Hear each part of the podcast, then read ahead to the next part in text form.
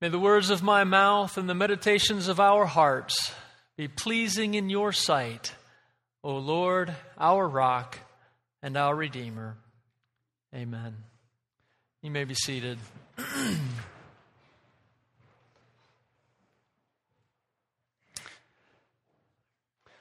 well, I look around this morning and I see some of you that are dressed casually. I see some of you that are dressed dressed up more.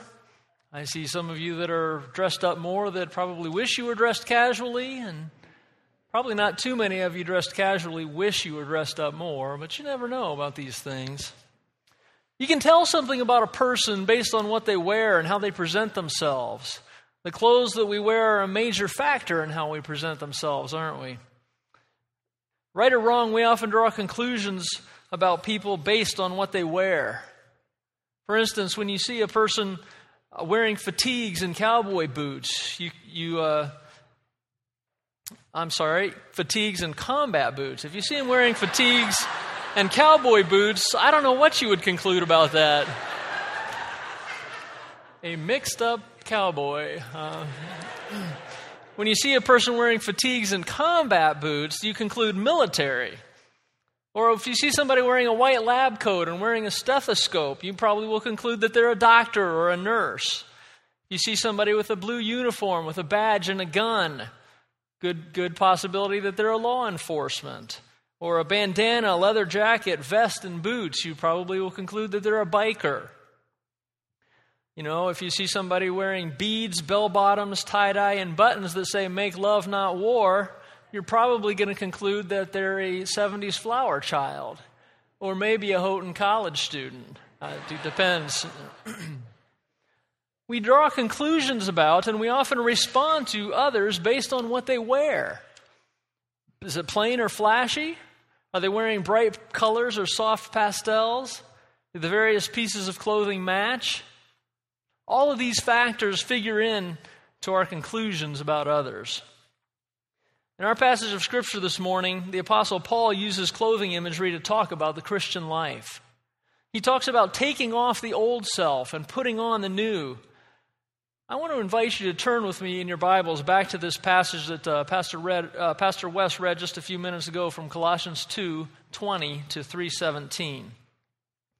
In this passage of Scripture, Paul is writing to the Colossians to address some wrong theological and doctrinal teachings that had the potential to harm the church there. Among them, such things as angel worship, strict asceticism, uh, legalism, secret knowledge, and reliance on human wisdom and tradition. Now, in the early part of this letter, Paul gives these Colossian believers high praise. He commends them for their faith and their love. But the Colossians ultimately were in danger of missing Christ. Christ is the one who can make us holy. Paul is concerned that in their sincere attempts to, to become holy and to be holy, he was concerned that they had become susceptible to teachings that lessened the significance of the finished work of Christ on the cross. How many of you here this morning have seen the Disney film The Lion King? Few of you. There's a place in the film where the spirit of Simba's father, the dead king, says to his son Simba, You have become less than you are. You have become less than you are. And that's essentially what Paul is saying here. He's saying, Here's what you are in position. You are children of God. Your life is in Christ. Now live up to that in practice. Paul is saying in this passage that if we want God's holiness, we need to set our hearts and our minds on things above. We need to surrender the reins of our lives to Him and let Him impart His holiness to us. I love what Charles Spurgeon says. He says, I have a great need for Christ. I have a great Christ for my need. Paul says, You've died with Christ to the basic principles of this world. You've been raised with Christ, and your life is with Him now. You're a new person, and Christ is your holiness. So live your life like the new person you are. You've been washed, you've been made clean. Now you just need to change your clothes. And so, using the clothing imagery, he calls us to do two things. He calls us to put off whatever belongs to the earthly nature and to put on virtues consistent with life in Christ. There's the clothing imagery. Put off whatever belongs to the earthly nature. Take off those old, smelly clothes. Look with me at chapter 3, verses 5 to 11. Paul says, Put off whatever belongs to your earthly nature. And then he lists some of the things uh, there for us things that are of the flesh, the earthly nature, the things that you and I as Christians need to get out of our lives sexual immorality, impurity, lust, evil desires, greed, which is idolatry. E. Stanley Jones calls these sins the sins of the flesh. And at the heart of each of these is personal gratification of some kind. Now, let me say a word about the whole matter of sexual sin. This is important. Any sex happening outside the confines of marriage is sexual immorality. Premarital sex, extramarital sex, homosexuality, all of these are sexually immoral behaviors, and as such, they are sinful in the eyes of the Lord. Many would say, yes, but the whole world is doing it. Well, that may well be true, but that doesn't lessen the fact that it's still sin. If the whole world is doing it, then the whole world is engaged in sinful behavior. But that's all the more reason that you and I in the church need to put to death not only sexual immorality and, and uh, the practices that go with it, but also the sins of the heart impurity, lust, evil desires, and greed. God calls us as His people, His church, to be different from the rest of the world. we live in a culture with broken sexuality, a world where sex doesn't mean much and is not sacred. Marriage is denigrated, commitment is scoffed at, and vows are quickly and easily pushed aside. Ours is a society that's drunk with the desire for instant gratification. but when the intoxication of that instant gratification wears off, the inevitable result is a hangover of shame, loneliness, emptiness, broken dreams, and shattered lives. What do we in the church have to say to our society about its broken sexuality? And how can we say anything at all if we are no different? God so much wants for his people to be pure. He calls us to put to death sexual immorality, impurity, lust, evil desires, and greed. He's not interested in gradually weaning us from these sins. The sinful nature and its evil deeds are to be decisively rejected once and for all. Verse 6 says, Because of these, the wrath of God is coming on those who are disobedient. Have you thought much about the wrath of God? Because God loves His church so much, He intensely desires that its members be pure. Now, that doesn't mean that, that, that, that God doesn't love those engaged in this kind of behavior. God loves everyone. And, and uh, someone once said, said that God is not against us uh, for our sin, He's for us against our sin. God is opposed to sin, not people. And there is grace and there is forgiveness for anyone who's caught in the trap of sexual sin. But make no mistake about it, God will punish justly uh, sexual immorality when it's continued to be practiced in the face of His holiness. God's wrath is actually for the benefit of His people. Paul goes on to say, You used to walk in these ways in the life you once lived, but now you must rid yourselves of all such things as these anger. Our human anger does not bring about the righteous life that God desires. Rage, malice, slander, character assassination, essentially, filthy language. E. Stanley Jones calls these the sins of disposition. Now, I doubt that there's anyone here this morning that can look at this list and say, I've never been guilty of any of these things. If you think you can, if you think that you can say that, let me just invite you to either check your pulse to see if you're still alive, or listen closely because we'll get to lying in just a minute. Again, this list reflects the culture that we live in. We live in a society that is saturated by violent attitudes, behaviors. In some ways, this, this is the flip side of the same coin. I think that we can all relate to this.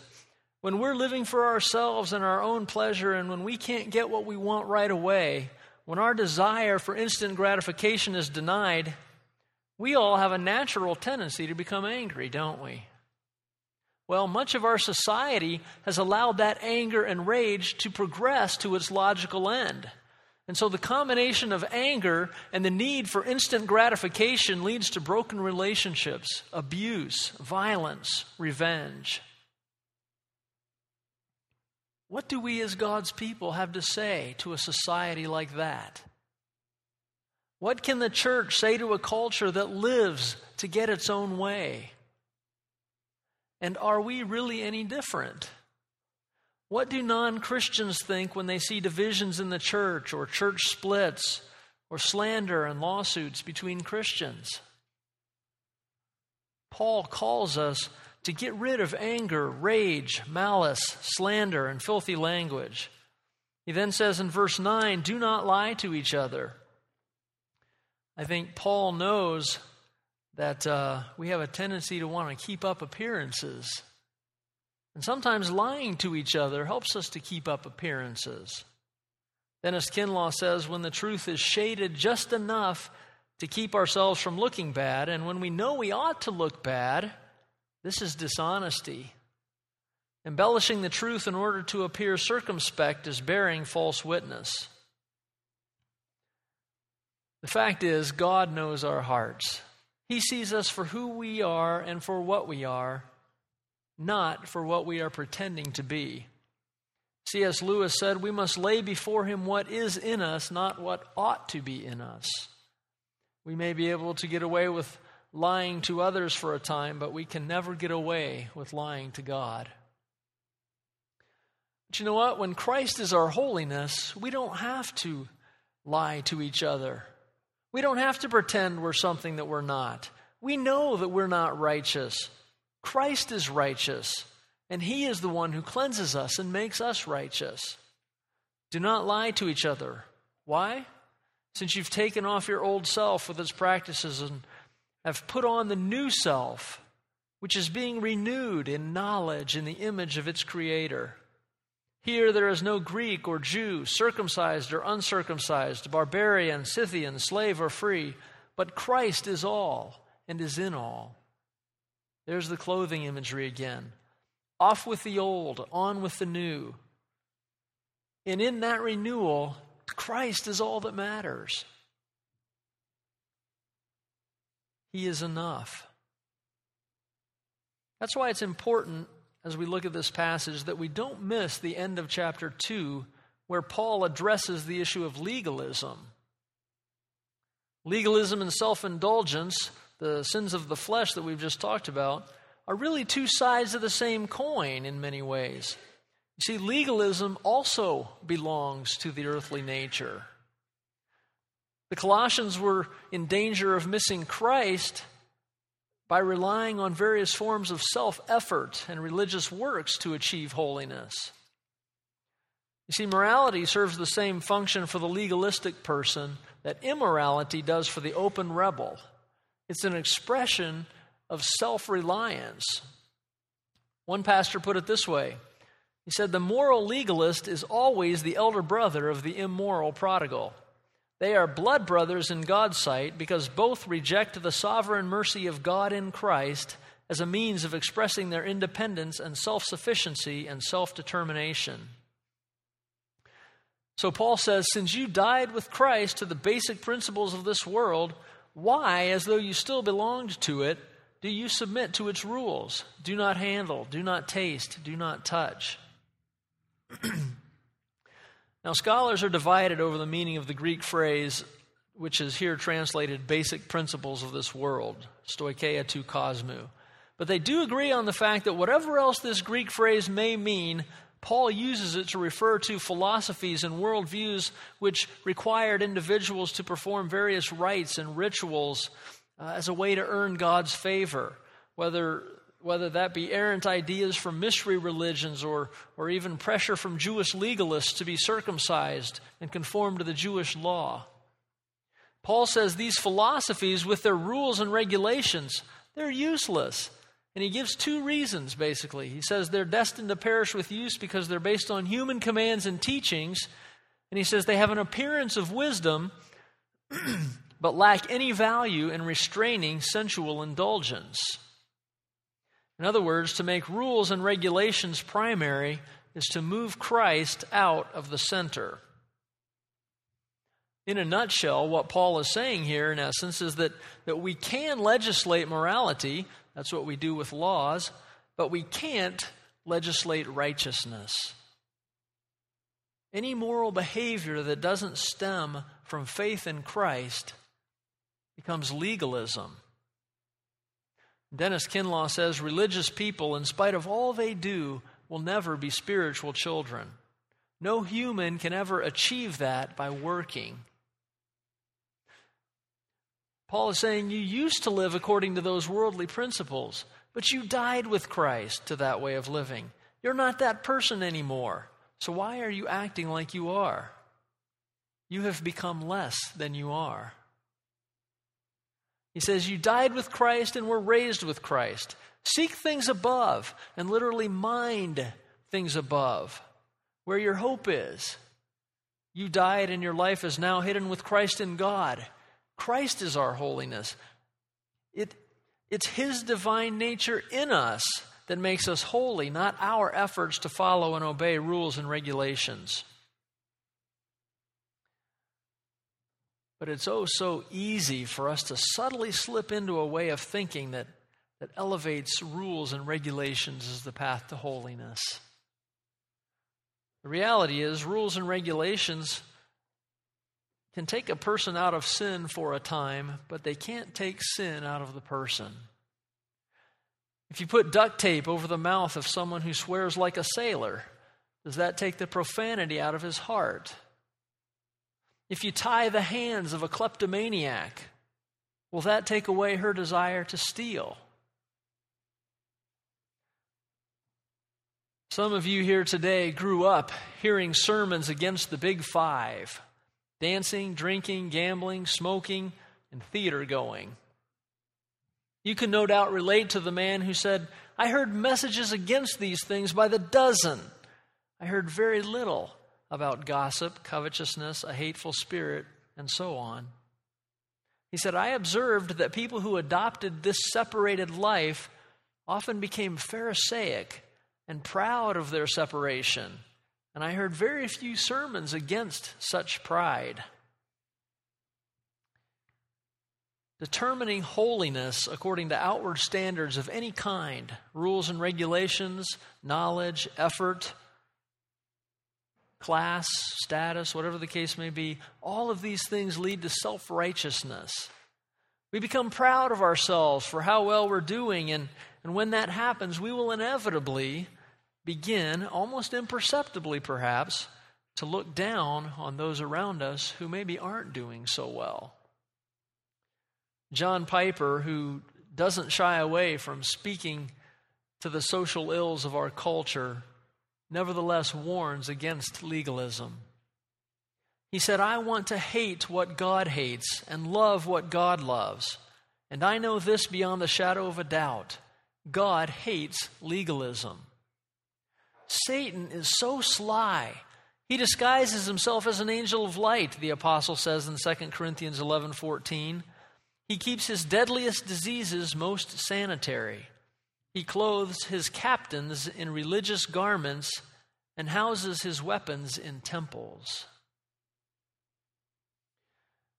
We as Christians have to be oh so careful lest our focus slip off of Christ and into a self righteous approach to other people when we are just as desperately in need of the cleansing power of the blood of Christ as anyone else. The Bible tells us that all our righteousness is as filthy rags. The Hebrew word picture concerning this statement is, is compelling. In effect, all of our righteousness is like filthy, oozing, germ ridden bandages that cover the leper's wounds. By ourselves and through our human laws and regulations, we will never achieve holiness.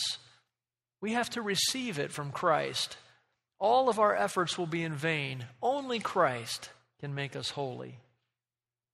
Paul calls us to put to death whatever belongs to the sinful nature, whether, whether self indulgent behaviors or legalism. He invites us instead to put on virtues consistent with life in Christ. Look with me at verses 12 to 17. Essentially, Paul gives four instructions here. He says, Clothe yourselves with the love of Christ, clothe yourselves with the peace of Christ, clothe yourselves with the word of Christ and thankfully live in the name of Christ. And by the way, in each of these, the you is plural. Paul is talking to us as individuals within the church, but I think he's, he's also especially talking to the church as a collective body. He says, Clothe yourselves with the love of Christ, first of all. Verses 12 to 14 are all one sentence in the Greek, and, and here Paul calls believers to clothe themselves with compassion, kindness, humility, gentleness, and patience, a partial listing of the fruit of the Spirit. He then calls us to be people of forgiveness, forgiving as the Lord has forgiven us. Instead of quarreling and nursing grudges, we're called to bear with each other and forgive one another. Why should we treat each other this way? because that's how God has treated us. He forgave us our sins, so we should forgive one another. And Paul closes out the sentence by calling us to put on love over all these virtues because love binds them all together in perfect unity. All of the attributes mentioned above stem from love and are empty without love. John says in 1 John 4 7 and 8, Beloved, let us love one another, for love comes from God. Everyone who loves has been born of God and knows God. Whoever does not love does not know God, because God is love. Clothe yourselves with the love of Christ. Secondly, clothe yourselves with the peace of Christ. In verse 15, Paul calls us not only to live in peace with one another, but to let the peace of Christ rule in our hearts since as members of one body we have been called to peace. So let me ask you this morning does the peace of Christ rule in your heart? This isn't just the absence of conflict. This is a peace that's characterized by unity of purpose, and it's grounded in the, in the firm hope that in Christ all is well and all shall be well. The fact is, the peace of Christ will never rule in our hearts if our hearts are occupied with the things of the earthly nature.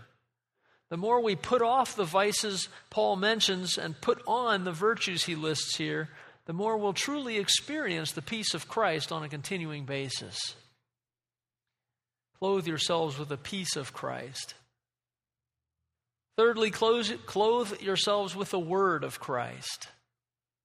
Verses 16 and 17, again, are all one sentence in the Greek. And here Paul is calling us to let the word of Christ dwell in us richly. God's word is a staple that our souls cannot live without. Do we have a hunger for God's word? Let the word of Christ live in us individually and as a church. How do we do that? The picture here is one of building one another up in the faith on an ongoing basis. And Paul gives several ways to do that. First of all, teaching and admonishing one another. How do we do that? Well, that's what happens in Sunday school. It happens in Wednesday night Bible study and prayer meeting, in children's church, Awana clubs, and other ministries of the church. That's what happens in small groups, home Bible studies, family devotions, and prayer, and so on. Are you taking advantage of the opportunities available to you to let the word of Christ dwell in you richly? You see, if we don't have the word in our hearts, we will have the world in our hearts. If we don't let the word of Christ dwell in us richly, it's a sure thing that the things of this world, the things of the sinful nature, will reign in our heart, separating us from God. Teaching and admonishing one another. He says, Clothe yourselves with the word of Christ by singing psalms, hymns, and spiritual songs with gratitude in your hearts to God. Singing has characterized the life of God's people since Old Testament times. Israel's birth as a nation was celebrated in song by, uh, as Miriam and Moses looked back on God's deliverance from Egypt. Song characterized God's people in the Old Testament as they walked faithfully before Him. And the early church continued this pattern of singing in, in praise and adoration for their Lord. Joy is an inevitable byproduct of an intimate relationship with the Lord, and joy's natural expression is song. We do this in most Sunday worship services, but it could certainly be done in, in small group gatherings, at home with your family, or wherever you are, really. Are we taking advantage of opportunities to gratefully praise and worship God with our brothers and sisters in Christ? Are we singing the songs of the faith, theology rich hymns, scripture choruses, psalms, and so on? This is an excellent way to clothe ourselves with the Word of Christ. William Willimon maintains that holiness is about being and becoming a doxology a song of praise to God in the midst of a world that does not know how to sing. Sing to God. Make a joyful noise if you can't sing. If you do it with heartfelt gratitude, it will be music to God's ears. The idea is to fill our hearts and minds with the things of God. We're to teach His Word, we're to sing His Word, we're to be consumed with His Word. Clothe yourselves with the Word of God. And the fourth thing is thankfully live in the name of Christ.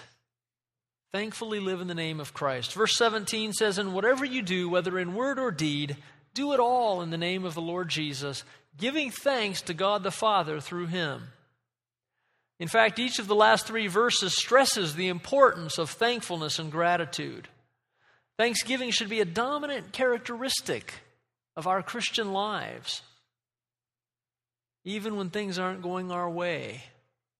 We should be thankful people. After all, considering all that God has done for us and is doing for us, gratitude should be a quality of our spirit and a habit of our soul. Clothing imagery.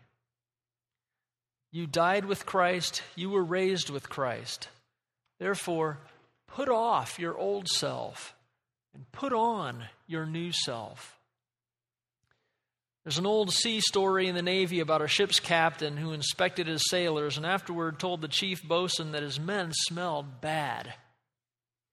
The captain suggested that perhaps it would help if the sailors would change clothes occasionally. And the chief responded, Aye, aye, sir, I'll see to it immediately. And so the chief went straight to the sailor's berth deck and announced, the captain thinks you guys smell really bad and wants you to change your clothes. Pittman, you changed with Jones. McCarthy, you changed with Kwiatkowski. And Brown, you changed with Schultz. Now get to it.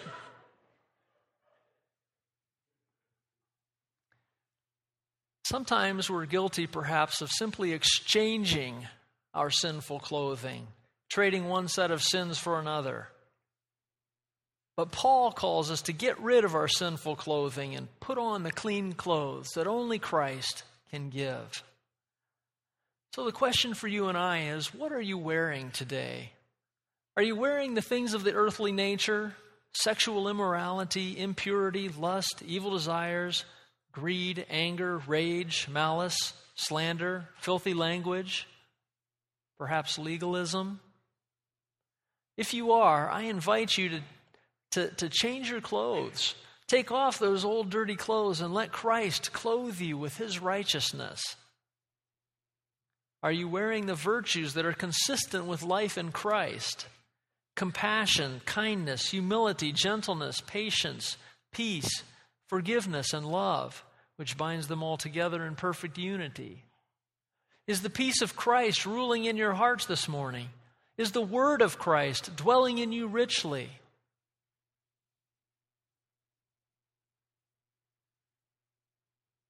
Remember, dear brothers and sisters in Christ, whose you are this morning. Colossians 3 12, uh, 12 reminds us of the absolute truth about who we are. We are God's chosen people, holy and dearly loved. As the Father's dearly loved children, His heart's desire is that we are clothed with His holiness. But you know, He leaves that choice to us. How will you choose to clothe yourself this morning? With the old self, with its self indulgent practices, or the self covered with the love and grace of God? May the words of Charles Wesley be our individual and corporate prayer this morning, the words we sang in our opening hymn. Finish then thy new creation, pure and spotless let us be. Let us see thy great salvation perfectly restored in thee, changed from glory into glory, till in heaven we take our place, till we cast our crowns before thee, lost in wonder, love, and praise. Let's pray together. Father, we thank you for this truth from your word. We thank you that you are the one who calls us to be holy, who desires us to be holy. And we thank you that you are the one who is able to make us holy. I pray, Lord, that as we examine our lives this morning, that you would open our eyes and our hearts to the dirty clothes we may be wearing this morning. And give us grace that by the power of your Spirit we may be able to change our clothes, to take off the things of the earthly nature, and put on new life in Christ and the virtues that are consistent with life in Christ. And we thank you that you are continuing to work in us that which is pleasing to you. And we'll give you thanks in Jesus' name. Amen.